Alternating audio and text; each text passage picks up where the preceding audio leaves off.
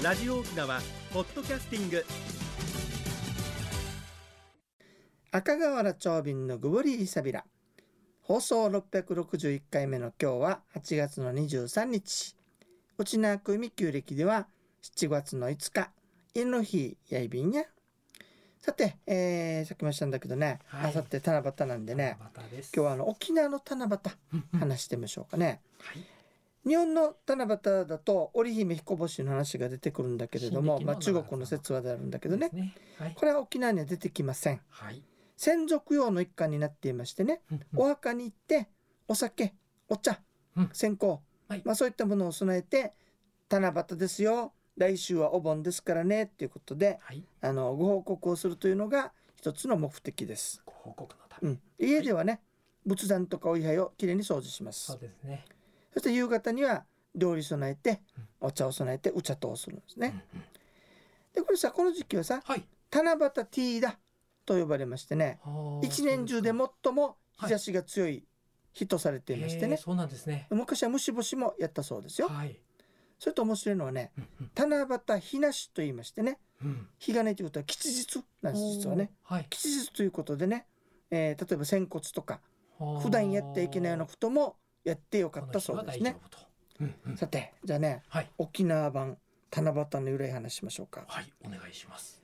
昔チュンジュンフスーという方が3人子供がいたんですけどもね、はい。息子を集めましてね。うんうん。うん息子たちよ私は年を取って体が弱っているからうん。もう硬いもの噛めないからはい。お前たちの息子にあの子供に飲ませる乳はい。これを私にあげてくれないかと言ったんですね。はい。そうするとね結構ご高齢うん長男次男をね。はい「お父さん何言ってるんですか」と。うんうん「もう長生きしたでしょう」と「子供が大事ですよ」みたいなことを言って取り合わなかったわけね。でもはい。三男ははい。ものすごく深く考えた後にはい。子供はまた生まれるけれどもうん。私の親はあなた一人ですかうんうん。ら言う通りにいたしますと言ったのね。うん。そうするとねどうなったかというと、じゃああの村の外れに松の木があるからはい。そこを掘ってね、はい。子供を産めなさいとえ言ったわけね、はいそして泣く泣く穴を掘っておりました、うん。すると大判小判がザックザク。あら。え実は子供たちのはい。高校の度合いを試すためにうん。やったお話なんですね。で七夕あの実はねお盆でしょ？はい。お盆っていうのは実は先祖をあの供養すると同時にはい。親孝行の意味合いもあったりするようなんですね。ええ。それを表したのがこのお話です。実はあ次話するんだけど仏教でねはい。あのーえっとなんていうかな。そういうねお経があるわけ。うん。裏盆経っつってね、うん。その話を沖縄版に焼き直したのがこれだと思ったらいいと思います。へというわえけでほら「チュンジュン流り」って言ってほらエイサーで必ず出るのがねはい「チュンジュンウフスやカフーナムンうん。ナシグアンさんにナシンジャチ」とほらねチュンジュンウフスは三名のこともいるよっていうことでね。はい。これを歌ったのが実は「チュンジュン流り」だからエイサーの時には必ずこれをやらないといけないってことで決まっているそうですよ。旧語に。合わせてエイサーやるのも。はい、ということで、やりそうですね。えー沖縄の七夕の話お届けいたしました。それでは次のコーナーです。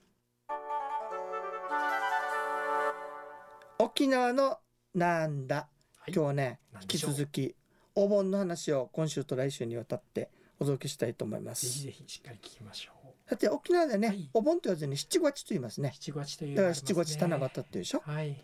先祖の霊を迎えて仏壇に供え物をして、うん。えーもてなす行事なんですけどもね。ほらよく沖縄裏盆ですっていう言葉方を聞いたりりでしょ？裏盆っていうのは一体何かと言いますとね、はい。実はこれもともと仏教用語で、はい。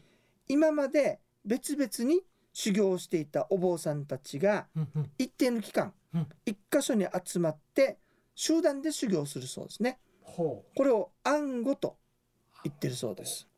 でその暗号の最終日に人々がねはい。集まったお坊さんたちにはい。飲み物とか食べ物を与えて、はい。あのお疲れさんでしたというのが、この暗号なんだそうですね。はい。でこの仏教の風習が中国に伝わってはい。さらに先祖を供養し楽器ほらあのお腹がぶっこーっと触れてて鬼みたいな顔してるい。っつもお腹すかせてるでしょ、はい。そのね、えー楽器ねこの楽器の供養ね。それからほらあの子孫を持たない霊とかうんうん。現世に思いい残すことがあって往生できない霊俗に言う無縁仏ね、無縁仏。まあ、そういったものを慰めるものに、はい。えー変わっていったそうです。うんそれからねこれにね儒教の教えではい。親孝行の孝だからさっきのチュンジュフスの話が出てくるのね。はい。孝の理論が加わって行われているのがうん裏本というそうですね。となるとこれは表裏の裏ではないですね。そうですね。はい。うん、そしてねうん。この裏本に関してはねうん。こんな裏本と言い伝えがあるんです。はい。なんでしょ昔はい。木蓮上人というお坊さんがいうはい。て国連さん。神通力があるんだけれどもお母さんがどうなって穴でどうなってるのかと見てみるとはい。なんと楽器界に落ちていてねお腹すかしてると。ですね。かわいそうだなっつって食べ物とするんだけどはい。楽器界にいるから途中で燃えてしまうわけ。はい。それをお釈迦様に相談しました。するとじゃあこうしなさいと。はい。7月15日はこの暗号の最終日で、はい。えーいろんな人あのお坊さんたちが修行をするよと。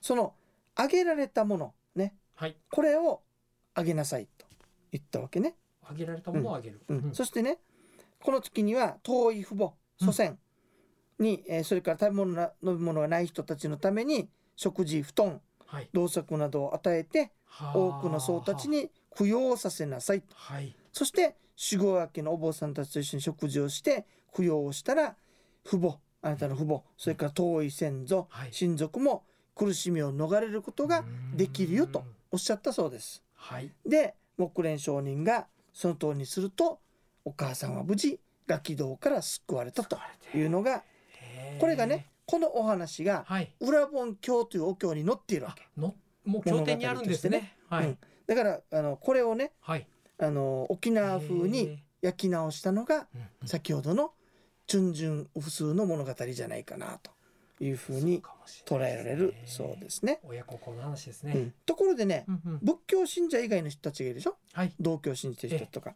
その人たちは7月15日になるとねあの中元といって、はい。お中元の中元ね。ですね。先祖にお供えして灯籠に火を灯してうんうん。先祖を祀る風習があったそうですだからこの中元のはい。説と裏本の風習が合体してそれが沖縄に流れてきて はい。現在の内縄のお盆がありますよというのが、えー一つのお話なんだそうです。続きははい。来週したいと思います。それでは次のコーナーです。一に運動二にメモリン。私が私であるたに運動二にメモリン。あなたがあなたであるためにメモリン。One, two, smile. OPS. 沖縄ツーリス。トさて国吉さん、はい。今日はどんな話をしていただけるんでしょうか？はいそれでは人生100の時代をサポートメモリンがお届けする健康ワンポイントのコーナーです本日は食事と認知機能豆編をお届けいたします、えー日本の食文化に欠かすことのできない豆類、えー煮豆豆腐納豆味噌油揚げあんこなどもですね。皆さんは普段どのように豆をとっていますか、えー国立長寿医療研究センターは豆類の中でも大豆に多く含まれるイソフラボンが認知機能にどのような影響をもたらすのか10年間にわたって研究、えー結果男性には特に変化はなかったようなんですけれども1日 50g、えー納豆1パック分ほど多くあの大豆食大豆製品を食べる女性の方はあの10年後の認知機能に差が出ていました。大豆以外の豆もポリフェノールやレシチンなど注目の成分が豊富です。え豆類を美味しく食べて健康を維持していきたいですね。以上メモリンがお届けする本日の健康情報でした。ありがとうございます国吉さん。東はい西デイジネットまた納豆が出てきた。長瓶納豆食べきれないんだけどどうしようかね。そうですか。あの豆腐あんこでもいいですか？ら豆食べればはい。あんこはよく食べてるけど、あんこいくら食べてればもう甘甘すぎたらまた大変になるさいえいえでもねぜんざいもあれとってもいい。そういえば国吉さんね。先週言い忘れたんだけ何どさ。はい。あのー毎週ね、えー一日おきにはい。琉球新報あ沖縄タイムスに、はい。えーメモリンのコーナーがありましてねあのサプリメントのコーナーにメモリンが載っていて、はい。そこにキーワードが載っていますのでねそちらのーキーワードを言っていただいて、はい。下の方の電話番号に電話していただくと、メモリンの試供品とはい。長瓶の硫化付きのサインが 届きますのでよろしければお電話なさってくださいね。はいい、ね。ゆたさるぐとおにげさびら。さて、えっ、とね、あの YouTube ね、はい毎週で申し訳ないんだけれども、あのね、ぜひ聞いてもらいたいなと思本った。りするんだけどあの。非常になんかいろんな傾向があってねあ、なんでしょう。あのこちらがさ、長瓶が作ってよ。ええ。これはぜひ聞いてもらいたいな面白いだろうなと思うのが、はい。あれ？っていう伸びがいまいちだったりするわけさ。へえ。それでいろいろ試しているんだけど、うんうん一つの傾向が分かってきた。意外と皆さん歴史好き、ああありがたいでうん、すね。歴史もの大好きだね。春天応変なかなか終わらない次で完結する予定なんだけどもね それともう一つ分かったことがあるはい。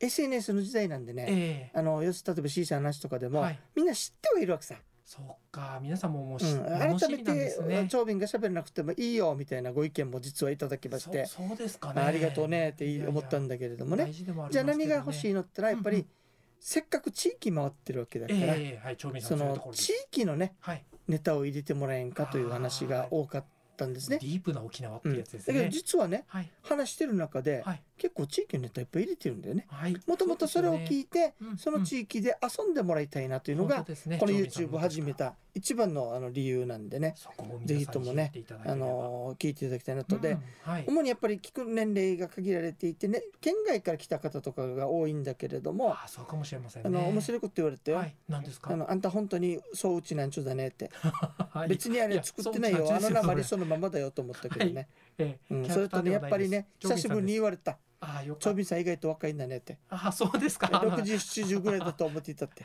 いやいやいや、久しぶりに言われました得のなせる技です。はい。ままだ50代ですのでいやよろしくお願いしますね。は、はいい。ということで続けていきましょう。はいはい弓山のユンタクするうちね時間のちょい便、はい一つ言い忘れたことがあ。ってさ、はい。何ですか？あのね、うん実は今年前にも言ったかもしれないけど、はい。沖縄に目覚めたというかね沖縄に興味を持ち始めて本読んだり勉強したりはい。新聞スクラップしたりし始めてからちょうど40年です。おお、おめでとうございます。でもすごい継23続は日でしょ？はい。あと1ヶ月半ぐらいするとちょうど満40年だね。すごい。うん、なんでわかるのって日記つけてたわけじゃないのよ。新聞スクラップしていたわけさ。はい。これが見つかったのよ。見つスかったクラップ40年前が。それが10月だわけさ日付が。へえへえということはへ10月から始めてるのね。それからこうあちこち回ってはい。いろんな話してうん数え数えて40年。八木 先生、ゴブリーサビター、これ八木正夫先生の歌なんだよで。すか。あの大先輩のボロパクってしまったけれどもね。はい、ということで、なんかもらえるかね？はい、番組のご案内や赤瓦町ビット、メモリーの国吉アイビータン。また来週まで、ゴブリーサビラ。